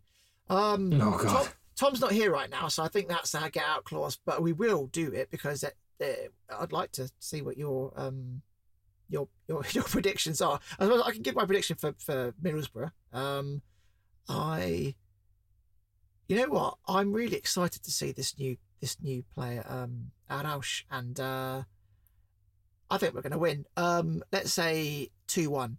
Yeah, I'll, I'll go with you on that. Let's uh, let's have some positivity. I'm also going to say a win. Nice, excellent. Um, we'll come back with more of those uh, in a future pod, though, so we can uh, properly answer your question there, Hampshire. Um, this one comes from Vic Bates. He says, "Who would you say is a leader slash strong character in the squad?"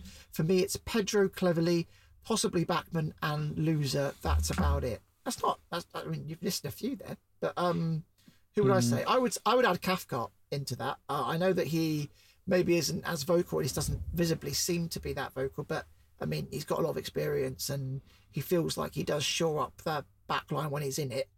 Um, how about you, Jordan? Yeah, I mean, I guess it's kind of hard to say strong character. You say strong character? Is that the wording? Strong character? say is a leader slash strong character. leadership. I mean, I guess it depends how you define leadership. I think there's lots of different ways, and you know, there's the conventional ways that you know, as you mentioned there, you know, being vocal and communication and so on. But I think professionalism is is a, is a leadership quality in its own right. You know, we always talk about lead by example and so on. But you know, how you conduct yourself and, being calm and, and stoic sometimes in the right situation, or you know, being showing emotion and, and being vocal and communicating other times. It just depends. But in terms of players I think are at least a good example, or at least conduct themselves in, in a way that would you know present leadership qualities. I think you've you listed some there. Um, I don't know about Louza. I, I I'm not sure. Potentially, I mean he's good. That helps. But um, yeah, I mean I think Bachmann is someone that at least plays the level of passion that can be contagious to a team. Uh, I think you know it's not so much leadership, but you look you look at the uh, the young players coming through, and I think that adds a real a real element of um, a real element of freshness, but also just kind of contagious um, optimism and positivity. I think having those players around the team really helps. It might not be a leadership quality or a you know a, a, an example of a leadership you're necessarily asking for, but I think in terms of bringing bringing the the positives you you associate with leadership skills, I'd say that those are those are kind of some positives that we can we can discuss there with the young players coming through that even add something. Because we're definitely not a team that has those standout um, standout leaders. You know, you got Truster Kong who's leaving. He's one that's kind of been talked about as that. Uh, we, we're not a team that you kind of can easily sit back and say, you know, like we did when we had Troy Deeney and so on. It's it's not quite the same. It's different now. I mean, when people discussed Watford, it, they I think Troy Deeney was only a few seconds away from being mentioned in the same sentence, whereas now we don't really have that one player anymore, do we? Who No, Yeah. and honestly, I don't think you need it necessarily. I don't think it's it, it, it's such a leadership in a team situation, for me, the most important leadership role is the head coach. That's the first thing you got to look at, and that's he, he's the ultimate leader of the team. You have the kind of the, the team is a subcategory almost in, in terms of having that other leader on the pitch. Being on the pitch, leadership wise, I think you know, as, as we talked about, you draw from so many different areas, and with it being a team sport, you don't have to be it doesn't have to be one central figure doing it. You want to get gain it or gather it from as many people as possible. You want to all be pulling in the same direction. And it's a real kind of cocktail of of different styles that come toward or lead to uh, having a team that kind of plays with that right mentality, the mentality we all want to see from our team. Um, you know, it's, it's it's about how you set the the kind of boundaries and, and, the expectations of what you what you want from that side. And as I said, the head coach, I, I, think, has to be the guy to kind of you know lay that groundwork down. And I say Bilic is someone that, that does offer that, and I think that's probably been, been a little bit of an underrated aspect of his head coach reign so far. Uh, maybe something we've not been able to see fully because of the other issues we've had, such as injuries. Well, you may have just answered it there, uh, Jordan, but Nick uh, sort of came with a follow up question to, to Vic's question. Um, he, Nick asks, uh, how can Watford develop that leadership? We average one to three managers a season. The roster churns. Incoming players are young or may feel they don't have standing to take charge. Veterans are relegated one or two times, so may not be valued. It's a good question. Yeah, I think um, the identification of character is actually is an important part of scouting a player, and it's something that's becoming more and more valued by clubs. You know, it's a very difficult thing to to monitor, and you have to do it in different ways. It requires a, an understanding of the, the human being, the person person outside of just the player. Uh, and obviously, you kind of you, you see personality come through in the way that players play at times for sure. But um, because it is such a you know, as, as we're just touching on there, such a diverse kind of question as, as what is leadership on the team, or, or what is character, what kind of what can you bring to the team which offers some some positive output? And I, I think a, a, finding at least a standard that you want to reach or you want to kind of go to for playing uh, for playing staff you know bringing in players that you feel confident in their character is, is, is, something that has to be looked at. And I'm not saying we don't have that now but the, the points you raised there are correct. There are issues and you can have that. No one you can't just you can't expect everyone to be these stable you know stoic leader types that are going to come in and change the, the, the course of the club and the, and the team but you have to kind of find a few that are coachable and and are able to you know help out the team when, when you need it. I don't just mean pick him up and you know shout in the right moments. I just mean be good, solid people to have around the team. Yeah, no, you, they're they're very important. And who do you think is the the current leader of the squad then? I, I think it's a collective, to us. Matt. I don't yeah. think there's probably a standout. I, I think it's a. I wouldn't say that. I think you know you, you, you go into team, you go into dressing rooms and so on. It's you know it gets fractured and not in necessarily in a negative way, but everyone has their groups they stay with and so on, and um, that doesn't have to be a bad thing. I, I think you you just need you just you just need them to come together. and You need to give them a common goal, and this is this is something we talked about with the club from the very top you know, having that common goal and, and working out how you can move towards it and, and bringing in the right personalities. You know, you got to, you got, as we just said, you got to look at these personalities, these players, these people um, when when they come into the club and and kind of try and address or assess how they're going to interact and and work together because it is you know, it's a, it's a it's a large group of people all trying to pull towards the same thing, and you can't have fractured dressing rooms, and you, you can't do that and be successful when you want to have an ultimate goal that you have to be so locked in on. You got to be so focused on that to really to uh, achieve something beyond your means to an extent as a unit, as a group, as a collective, you have to be so focused on that goal uh, and attaining it over the course of a very, very long season. That's why the championship's so hard. That's why you have so many, you know, winning streaks and losing streaks. And that's why when you look at something like like something like Burnley, where they've really re- they've really kind of restructured the whole co- culture of the club. And we talk about leadership. Someone like Vincent Kompany that's come in and, you know, he's he's got experience in those positions anyway, but he's come in and he's created a situation to cultivate the players that come in and, and make the most out of the out of the playing ability, but also bringing in certain personalities from you know similar backgrounds and bringing them all together and working out how to be effective for so long and so consistently. It's um, it, it's the sort of thing we should be looking at. I'm not saying just buy from one market. It's not always that easy. But my point is they they found a niche and they they've really worked on it and they've they've assessed things well. And it's it's what can happen if you if you get it right. Okay, great. Thanks, Jordan. Um, next question comes from Douglas, uh, who also says pots are out. Um, his question though is: Do you find it strange that Bilic didn't deploy Kone next to Choudhury against Rotherham, considering we've lacked a ball player in centre midfield all season, barring Louza's couple of games? It seemed bizarre to set up with Gaspar there instead, meaning we struggle to progress. In his opinion, what, what do you think? Yeah, I think I get what he's saying. Um, I think that's the difficulty with the the balance of players we have available to us right now. You need you want someone to be in that advanced position to to progress the ball, and I think his worry would have been, you know, can Gaspar do that? Probably not. Um, but I think Kone is someone you want to carry the ball from a little further forward. I, I think what was most effective is when we had Choudhury as the the central kind of anchor figure playing a little bit deeper, allowing the fullbacks to get a little bit higher, being that passing option, being that shield, that screen for the back four or the back two at times, um, and allowing us to kind of play wide a little more. Uh, in, in, which case, you kind of have Kone and Gaspar in front.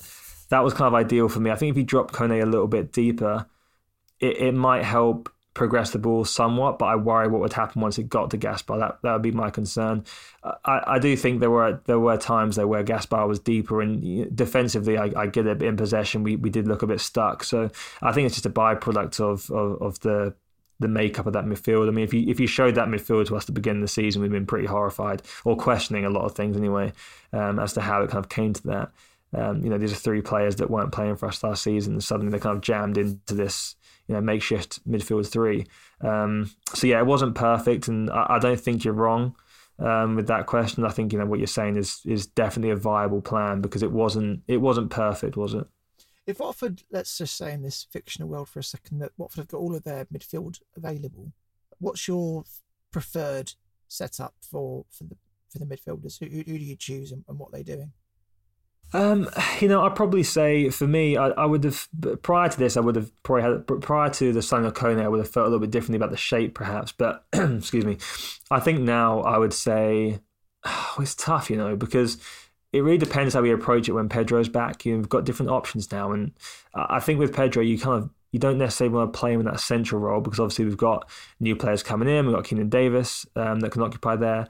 Uh, so, you're including Pedro in the midfield. Well, I think that's probably where he's likely going to play, um, okay. playing in that kind of attack, you know, kind of hybrid role between a, a striker and a number 10, you know, a, a, number 10 that can carry the ball from deep but get into the box and support, in which case you're probably looking at Choudhury plus Louza or Kone. Um, I think from a midfield perspective, I would like to see, I'd quite like to see Choudhury as a kind of holding player, and then in front of him, uh, the two central midfielders of uh, Kone and Louza. Mm. That would be a good balance. I would like to see that, especially because you can you can vary the, the responsibility there. It's good for pressing.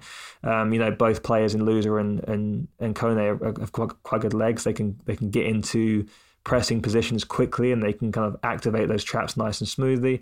Uh, I like them off the ball at times as well. So if you're going to kind of press from the front, I think that'd be really useful.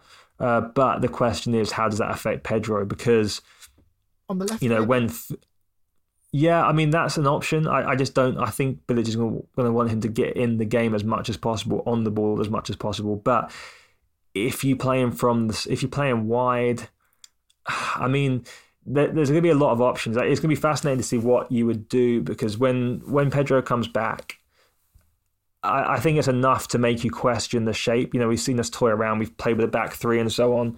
You know, if we maybe went to a three-five-two, would you feel differently? But then you've still got to fit Sarr, and it's, it's a tough one. It's a, it's a really interesting one now because we have two striking options in um, in Davis and what's your pronunciation of, of the new boy, Matt? Uh, Araújo. okay, just insert that because I can't roll the R as well as that consistently. So you can just insert that pronunciation um, well, I, I, I, didn't say it was right. Uh, it sounds good though. I'll take it.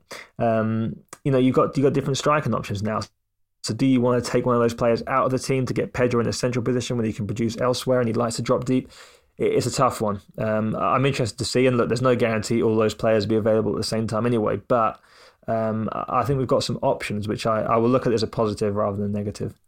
Good stuff. I'm not really sure if I answered that question there, but you know, it's, it's one that you've definitely got to think about, and I, I think the question's good because it's definitely not a um, it's not a, an easy answer at this point. No, no. Um, here's uh, another question. This one from Peter Johnson.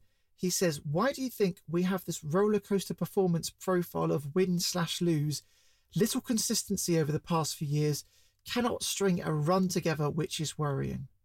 Yeah, I mean, look, I think talking about it from, I, I think it's too big of an answer to discuss it from a over the years question. We've kind of talked about the issues at the club for quite a while, and I think they, they lead into it quite a lot. But in terms of just this season or recent parts of this season, obviously, you know, injuries and so on. I think I think just disruption, just constant disruption, um, you know, changing of coach and so on. But they just come in, but he's not really kind of had the stable base to work off yet. He hasn't had when I say he hasn't had a transfer window, I don't mean for him to be active in the transfer window. We know how the club operate, but we haven't had the recruitment team, or they the recruitment team haven't had the opportunity to really kind of restructure this team yet. So very much in the in, in between phase. We're in flux, and it's not it's not a stable ground uh, to, to work upon for anyone, whether it be playing staff or coaching. So I think it's difficult to to get that consistency, especially when you add in the um, uh, the injury crisis that we've been going through. For me, I think one of the things with Watford and and this Watford team in particular, our quality is uneven. Um, we have players that elevate our quality as a whole. You know, you talk about Pedro Sarr when he plays well. Um, you know, the likes of Louza when he's available and plays well. These are players that can bring up those around them and get the team playing at a higher level. So when they're not playing well, or when they're not in the team, um, it, it, becomes difficult to replicate that sort of performance. And you know, we haven't had the time again. And we talk about being rushed and, and, and things are kind of fragmented. We haven't had the time to kind of build that identity and that culture. Whether or not we'll get to that point, and hopefully we have an, a, an idea to do so or a plan to do so, and hopefully that's part of what uh, Ben Manga's appointment was about too, is kind of finding that. Um, until we have that, we're not going to have consistency in terms of performance and, and output. It's just going to be somewhat week to week, and that's that's difficult to to mount a title t- challenge with.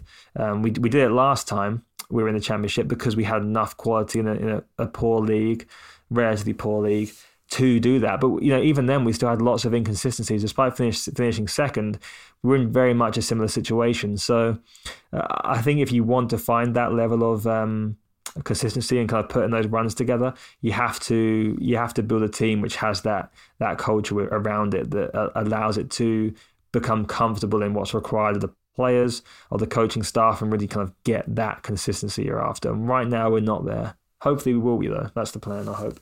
Fingers crossed. Um, right, that was some of the newer questions. We've got some uh, questions that came in previously that we haven't had a chance to get to yet, so we're going to ask some of those as well. Um, apologies for the uh, the delay there, but let's go straight into them.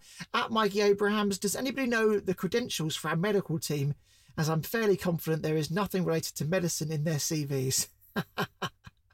it's not it's not been great, has it? To be honest, I mean I'm not going to blame the medical team, but um, you know it's uh, it's been very um, unusual, I think, perhaps that uh, I think Bilic highlighted this as well. He was he was surprised at how many injuries that we had had. It's not a, it's not it's not common to see this many injuries, is it? No, it's completely abnormal. Um, you know, we've talked about this kind of somewhat at nauseum, so I don't want to beat a dead horse with it, but um, you know, there's a lot of elements to take that, that play into. I, I question the cohesion between all those groups. Um, I, am not sure it's where we need it to be. That would just be an assumption based of other other goings on at the club, which I'm, I, I feel that I've got an understanding of. Where I, am not entirely sure that um, things are perhaps being managed as cleanly as they could be. But I don't know for sure, and it's tough. It, it's tough to say without. We're looking from the outside. It's, it's it's not easy to kind of put your finger on it, but you know, it's past the point of coincidence. There is clearly an issue there. No team should be at the level we are injury wise. Even if you wanted to say it's about the sort of players we we recruit or whatever, you know, these are all elements or factors we have to be considering as a team. You know, across all areas of that recruit of that medical department. It's not just the the doctors and so on. It's also the, you know the physios and the, the the trainers and everything. It all plays a part. Um, here's a fun one from Lou Horns. Uh, we obviously need multiple players. but If each of you could bring in one player specifically, who would it be? Oh God, um, poor. on the spot. You can think about that one. That's a like. tough. We can, we can, move on to another question. You can have a think about that one if you like. Might have to think about it because you know, with with these uh, with these rumors and stuff that have been going on, because we've addressed a couple of the positions which I would have put down as key. Do you have anyone? I mean, I've got a few names in mind, but I kind of want to think about what what position is even most crucial now. Do you think? Hmm. Well, it seems as though we've sorted the striker position, but I, I wouldn't mind some backup there. But Yeah. how about winger? I mean, winger certainly on the left Winger's side one. seems to be uh uh something that we need to look at, right? What do you think about yeah, wingers one still, which is, is we don't really know the situation with Sema and stuff. What about what about left back? How do you feel on left back now? I think, to be honest, I and we discussed this earlier with with um, Tom, who has uh, has left now. I think he's enjoying a, a nice meal out.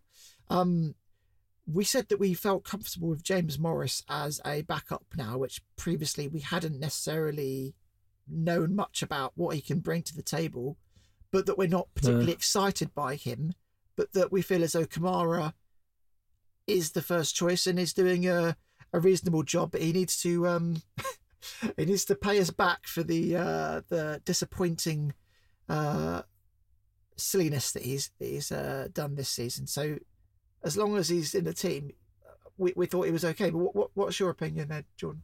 No, I think I think that's I think that's fair. I still think he's. I think Morris is for me. I'm still not. I'm not. I would still prefer a, a, a, a different option to Morris. I think, especially if Kamara's you know has that unavailability, he could he's kind of reckless at times, and you, you can't kind of rely on him being there. Plus, with his um, with his situation the summer being quite unclear, do we want to look at someone now, kind of a little bit like Ferreira, where you, you have a longer term option coming in in January? And we talk about availability and timing in the market. You know, someone like Liam Manning that we've been interested in before. If, for example, we were to go in and try and look to get Liam Manning done now when his, his contract situation is kind of in a bit of a tough spot for Swansea, is that an option that you kind of feel quite good about coming in where it's it, it helps the team now, but you know, you've also got a couple of years down the line still you could you could be working with a player like Manning. But is it is it a need right now? Is a question, isn't it? That's the thing that's tough to. Yeah, I've got I've got a name for you that I like. Um, I don't Go know on if you're familiar with him. Uh, David Hancko. I, he plays for Feyenoord. He's also in the Slovakia national team. He's uh, Not overly familiar, no. He's a left back, but he also plays centre back, and um, he seems like he's on the up. Uh, he was signed by Feyenoord this season from Sparta Prague, and um, I think they've picked up a gem there. But um, why don't, why don't you have um, a look at him, and then you can you can tell me what you're. Yeah, should we should we think about this question? Yeah. Yeah, think about this question. We'll come back with uh, with the proper answer. I think to really answer it properly, we kind of got to assess what the main what the main position of need is, and then and then go back from there. But yeah, thanks for the question, Luke. Yep, good question. Um, I'm sorry we didn't get a proper answer out. We kind of yeah, we, we will probably have to think about this one and then get you a proper answer. Um, right, not a question. This one from Matt Gom, um, but he says he'd happily sell Sarr to Everton for a discount in January if we could get Doucouré back on loan. Sarr needs to go, and we need midfielders. Very much. Oh, okay. Well, it, it, I mean, if you wanted to fuel the fires of, the, of rumor from from that from Abdullah Doucouré, there was talk of it, and apparently there, wa- I think there were even some reasonably reliable sources that said there was some interest in looking at that deal. Not necessarily the Sarr situation, but bringing Doucouré over. I did read today that supposedly or allegedly there was a, an argument or quite a heated argument between Abdullah Doucouré and the now sacked Frank Lampard, but the Doucouré was ban- uh, was kind of suspended effectively um, for for that argument, and that his situation at Everton is looking increasingly unlikely to be going on for much longer. You know, who knows now with with a different head coach coming in, things might change. And obviously, there are other teams that will be interested in Doucouré. I know that you know Marco Silva at Fulham was one, and I think Nottingham Forest have been linked. But you know, if it's a, if it's a possibility, he's thirty years old. It, it- there's a chance that we could bring him down to the championship, and he would definitely help our team. I wouldn't say no to it if if he was there, and if uh, some of his wages were covered at least. But yeah, if, we, if they were offering, if we could get a, a, discounted offer from Everton, and I mean, I think a, what what's a discounted offer for Everton like market value probably that would be fine with me. Yeah. I mean, players very rarely want to go back to their former clubs, don't they? Sometimes I don't know. Do they feel like it's uh, taking a step backwards, perhaps? I, I. Maybe. I mean, he played the best football of his career with us. So, I mean, obviously that would be in the Premier League would be his ideal situation. But, you know, if I wouldn't be against exploring that opportunity at least. Okay. Oh, here's a good one, and this one might have come uh, a question too late. Actually, this one's from at Tom Feel. Uh, he says Deniz Undav would be ideal for us. 38 goals plus assists in 38 games in Belgium last year and could do a job in the championship. He's the kind of striker we've been crying out for. Are you talking about the, the Brighton player? Wait, hold on, hold on. Let me. How do you spell? Is it U N D A V? Yeah. Uh, because if the, if he's talking about the same, there's a seems to be. There's a striker who plays. Yeah, yes, yeah. yeah, there's a Brighton's forward who on loan in in Germany. Um, I mean, sorry, in Germany, in Belgium. Yeah, so that, uh, yeah. I mean, look, I'm not saying no to a productive striker. I haven't. I'm aware of him, but I haven't particularly watched him. I'm, I'm aware of him because he's a Brighton player that went out on loan more than anything. But um, yeah, if you've watched him, you think he's good. He's got a good record, and why not? Why not? Nice. Tell us, tell us why you think. Uh, well, yeah, you've, you've, already, you've already told us, but tell us what traits you think that he possesses that would make him perfect for uh, for Watford, and if the recent yeah. signing um, of Araújo, I bet I'm saying it wrong every time. Um, it, it changes it for you. Um, right. Yeah, because we've we've we've only just we've only just seen the, the, the, question as we've sat here, so it's hard for. Um, I'll have a look at him and see what he's about, and if you give me a little bit more of a detailed detailed report on him to sell us on him. Tom Field, that's at Jordan Wiemer. Send him a message, yep. and he'll give you exactly. a better response. Um, this one comes from Ed J, who is at Heart on my sleeve we know there's an issue with the fitness team. What can be done about it if you were the hierarchy? We've kind of covered this one, but um, anything that you wanted to add to that, Jordan? Yeah, I mean, look, this is this is changed. You think realistically as well? What was the last bit? Sorry. It, it also adds: is anything realistically going to change? Do you think?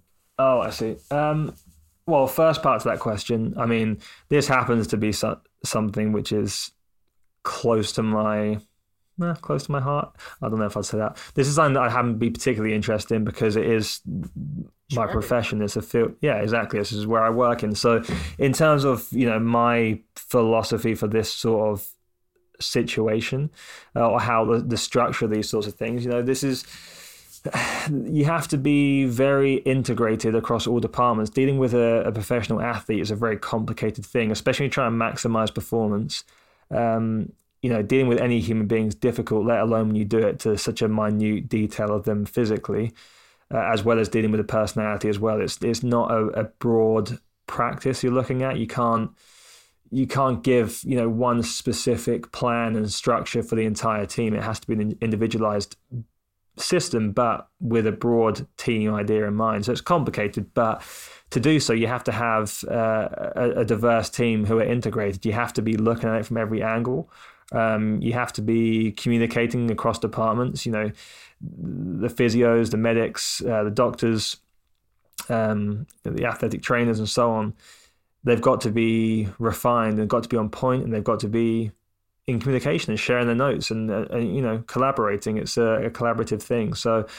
I think that'd be the first thing I'd be looking at, and and important in that situation, you have to have a good leader in terms of uh, someone that knows and recognizes how to um, how to maximize that team, but also uh, also taking that information and, and, actually implement it properly. You've also got to have uh, a staff in terms of head coach and an owner who is willing to listen to you because you know most most coaches, most owners want their best players to play. Um, when as every, every, time they can. So there's always a, a, push and pull in that regard. You know, if it was up to the if it's up to you know us, then a lot of the time players probably wouldn't be playing uh, because their their goal isn't necessarily necessarily the result; it's the player performing to the best of their abilities and for as long as possible. When I say long as possible, I don't mean ninety minutes; I mean the whole season. So um, it, that would be my approach: is try and find someone that can lead that team as a whole. I'm not sure if they've got someone employed currently who kind of oversees that sports performance aspect of it. Oftentimes, they get gets quite kind of department based, and you know you might have uh, a technical director, or you know, it, worryingly, it could even be someone like Scott Duxbury and, and Gino kind of assessing that situation and, and, and speaking to those individuals who are all kind of vying for their own little little bit of not power necessarily, but you know, proving their point more than anything, rather than a, a collective um, agreement. If that makes any sense, I'm not sure, but that's kind of what I would do. That's a really comprehensive answer, Jordan. That's uh, Yeah, very well done there. Uh, you, we can tell that it's your um, it's, it's your uh, field of expertise. Um, let's move on yeah. to this one from Mark. He says, "We're repeatedly unable to start on the front foot, especially with Bilic in charge. What can be done to change this?" We're repeatedly unable to start on the front. Yeah, so starting strong. Um, I, suppose, I think there's still there was an example of that. This just just gone this weekend. We we we didn't start particularly well against Rotherham, did we? no, but then the week before against Blackpool, we started quite well, didn't Yeah, we? Yeah, we did. It's true. I, I think for me, I think one of the difficult one of the difficulties Watford have faced for a couple of seasons now, especially the last couple of championship seasons. I think teams, you know, because we talk about that imbalance of quality um, a little bit earlier on, where we have these these these players that elevate the overall quality of the team by bringing that individual talent. I think oftentimes teams respect us very heavily when we don't earn that respect sometimes. So when a team does sit back um, especially you know early early portions of the game, that concentration, um, you know, physical aptitude, ability to be able to stay in position, quickly get back in position when you've committed going forwards. It's very hard when you're playing as a team that's sat deep and and so on.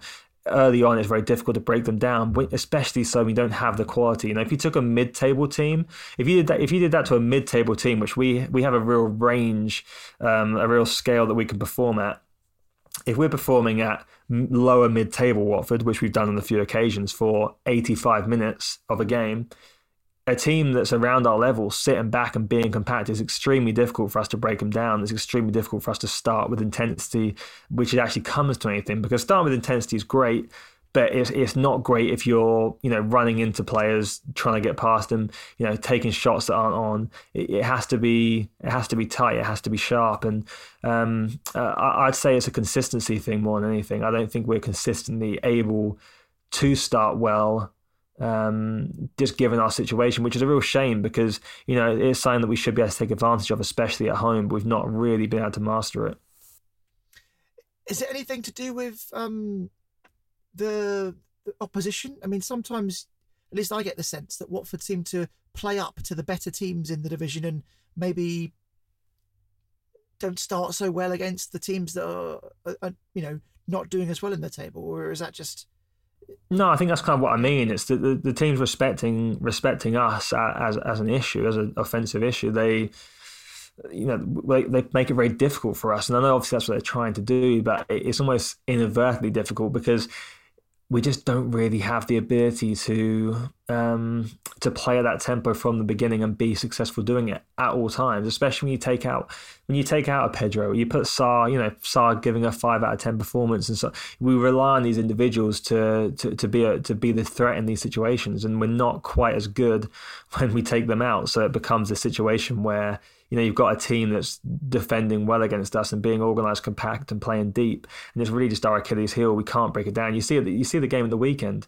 Um, we we had control at times until we get to the final final third. We just don't really have the answers to questions. So it's an effective strategy, but I think teams could also be a little bit more open against us and, and, and do quite well. I think sometimes it's actually helped us that the teams maybe over respect us from a defensive standpoint, and then maybe led to a couple of these clean sheets. But uh, in terms of specifically talking about a fast start, I think it does hamper us. Okay, thanks very much, Jordan. Um, one last one. This one from Nick. Uh, is there a position that we do not need to recruit? And how many new players can we feasibly sign and integrate in January? Integrate, I think. That's a good question. Um, can I get in on this one as well? I Yeah, go ahead. The uh, goalkeeper is is pretty settled, to be honest. Uh, I think Bachmann's been doing a great job this season. Um, he made a fantastic save in the last game that sort of kept us uh, with a point. And um, okay, I suppose there is an, a, a question mark over um, uh, who's second choice at the minute. Um, but I'm pretty confident with Bachmann in goal. But what about you? Yeah, I think goalkeeper. If you kind of look at the whole group, if you kind of go positionally, um, as Nick is asking there, even though Okoye has, has some question marks around him, he's he's not been in the squad. Obviously, that's part of that. It's kind of rule based, but I think goalkeeper is definitely one of the, the, the, stronger positions in depth in some ways because we do have Bachmann who's played well. You know, his availability is good. He doesn't miss many games. Um, no, I, I, don't disagree with you. I think too, like in terms of other positions, you know, we. Ju- I think well, is there? I don't think there's a positional group that I wouldn't like us to strengthen. I know every team could say that, but even just being realistic, even we're talking about, you know, realistically, not saying obviously we'd like to strengthen every position group, but really focusing on what could Watford do in the market, you know, short term and longer term. Uh, to help this team now and again a little bit longer term, I, I think every position there's room to work in. You know, centre back, we've got some we've got some players we at least one player we really need to move away from and, and strengthen that positional group. Um, right back, obviously, we just signed one. Unlikely we sign another, but you know, it's not looking great at right back still. Gaspar's obviously getting on. He's not even been used there. He's not been favoured there when available. And Gaki is out injured, and he's not really made it. Left back, we've got we've discussed that issue. Midfield, you know, we've, we've definitely got issues there, and then the forward positions too. Um, I guess maybe now the only other position group I'd say we could but then I was going to say striker, but you could even make an argument for more depth there. So it's it's hard really to say there's any positions apart from goalkeeper. The, the only position that I would look to strengthen uh, in this window uh, would be some kind of left wing um, because it feels mm. that is currently... not a midfielder. Well, I mean, Koné is doing the job that, that he was brought in to do. If uh, Choudhury uh, is back, then I don't know if we need another midfielder. Bacuna is fit again. He's not fantastic, but he's there as cover. Um, and we know that we've got midfielders coming back soonish. It seems like a lifetime ago that Kayembe played, doesn't it? Yeah, it does. Yeah. Considering he played every game until he got injured too. But on the left wing, though, I mean, all we've had this season has been Sema, right? And yeah, Sema and Sarr now. Well, yeah, Sarr Sarr prefers naturally to play on the right, right? Is that is that Oh no, that's true. Yes, that would. I mean, sorry. Yes, he has been playing on the left a lot, hasn't he? Because he he was shifted over there because that's where he plays for for Senegal, and he was doing good there. So yeah, that's a good point. In my mind, he was still on the right side, but yeah. But you know, you're still talking about depth in wing. You know, you, you might, regardless if it's left or right, if you want a winger, you want a wing. You know, Bilic clearly wants a winger, so I think you're not wrong in that assessment. That's what what Slaven Bilic feels is, is needed. So, um, I don't think it's a, it's a wrong answer for sure. And I think that's the kind of the point. His question is: Is there a position we don't need to recruit? And apart from goalkeeper, I'm, I'm not I'm not sure. I'm not sure there's a. I think you can make an argument for every position. To be honest with you, apart from maybe right back because we just signed one. But yeah, yeah, good question though, Nick.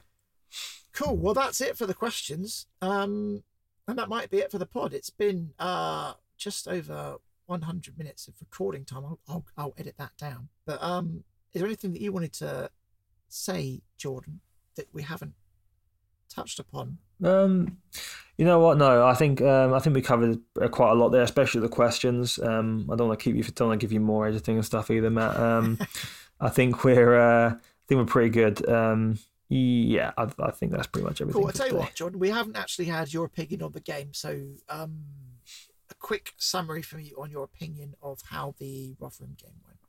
Yeah, quick. I mean, quick opinion of the game. That I think we, uh, I think it was a real missed opportunity. I think it was a bad game. Uh, I, I, think we, we, we it's, it's something we should have been looking to.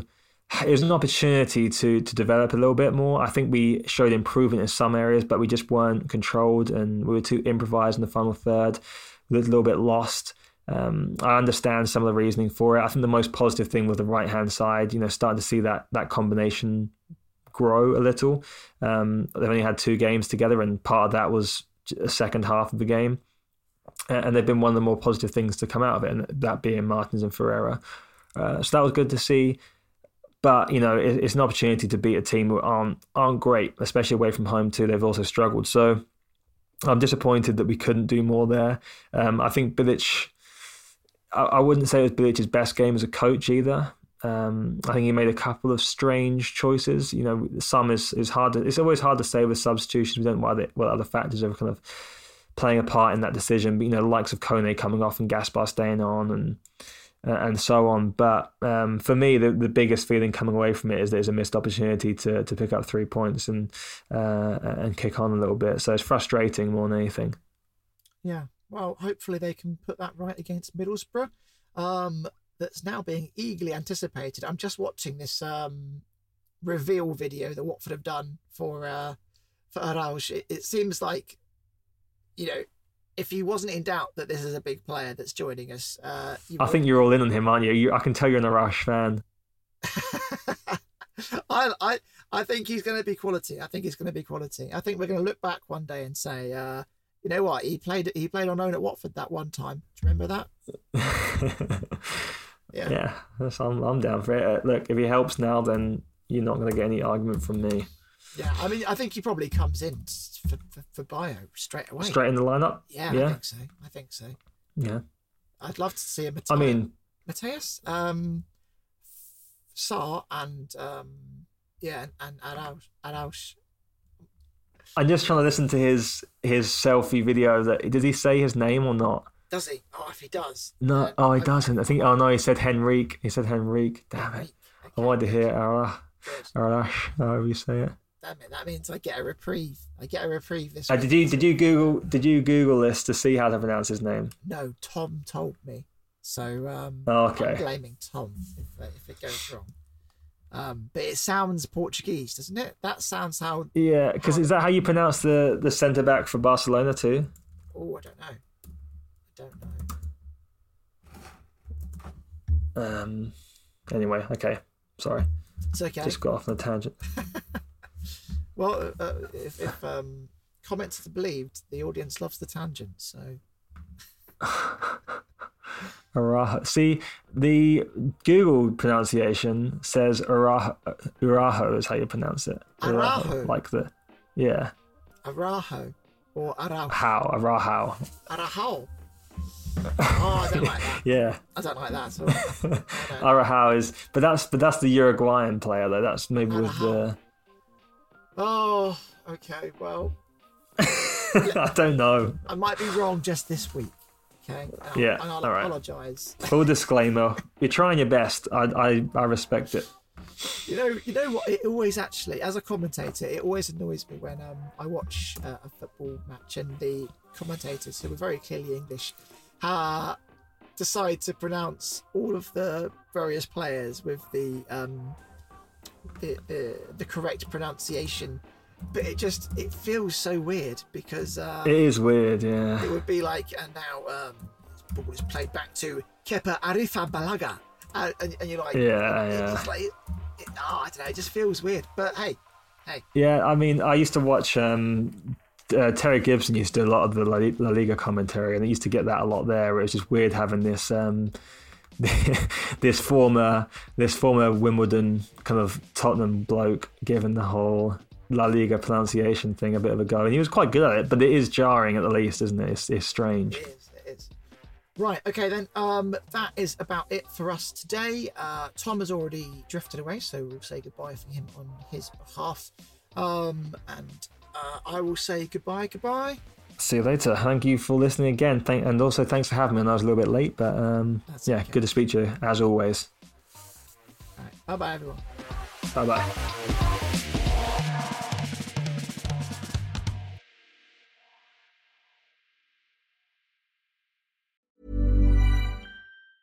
Mom deserves the best, and there's no better place to shop for Mother's Day than Whole Foods Market. They're your destination for unbeatable savings, from premium gifts to show-stopping flowers and irresistible desserts. Start by saving 33% with Prime on all body care and candles. Then get a 15-stem bunch of tulips for just $9.99 each with Prime. Round out Mom's menu with festive rosé, irresistible berry chantilly cake, and more special treats. Come celebrate Mother's Day at Whole Foods Market.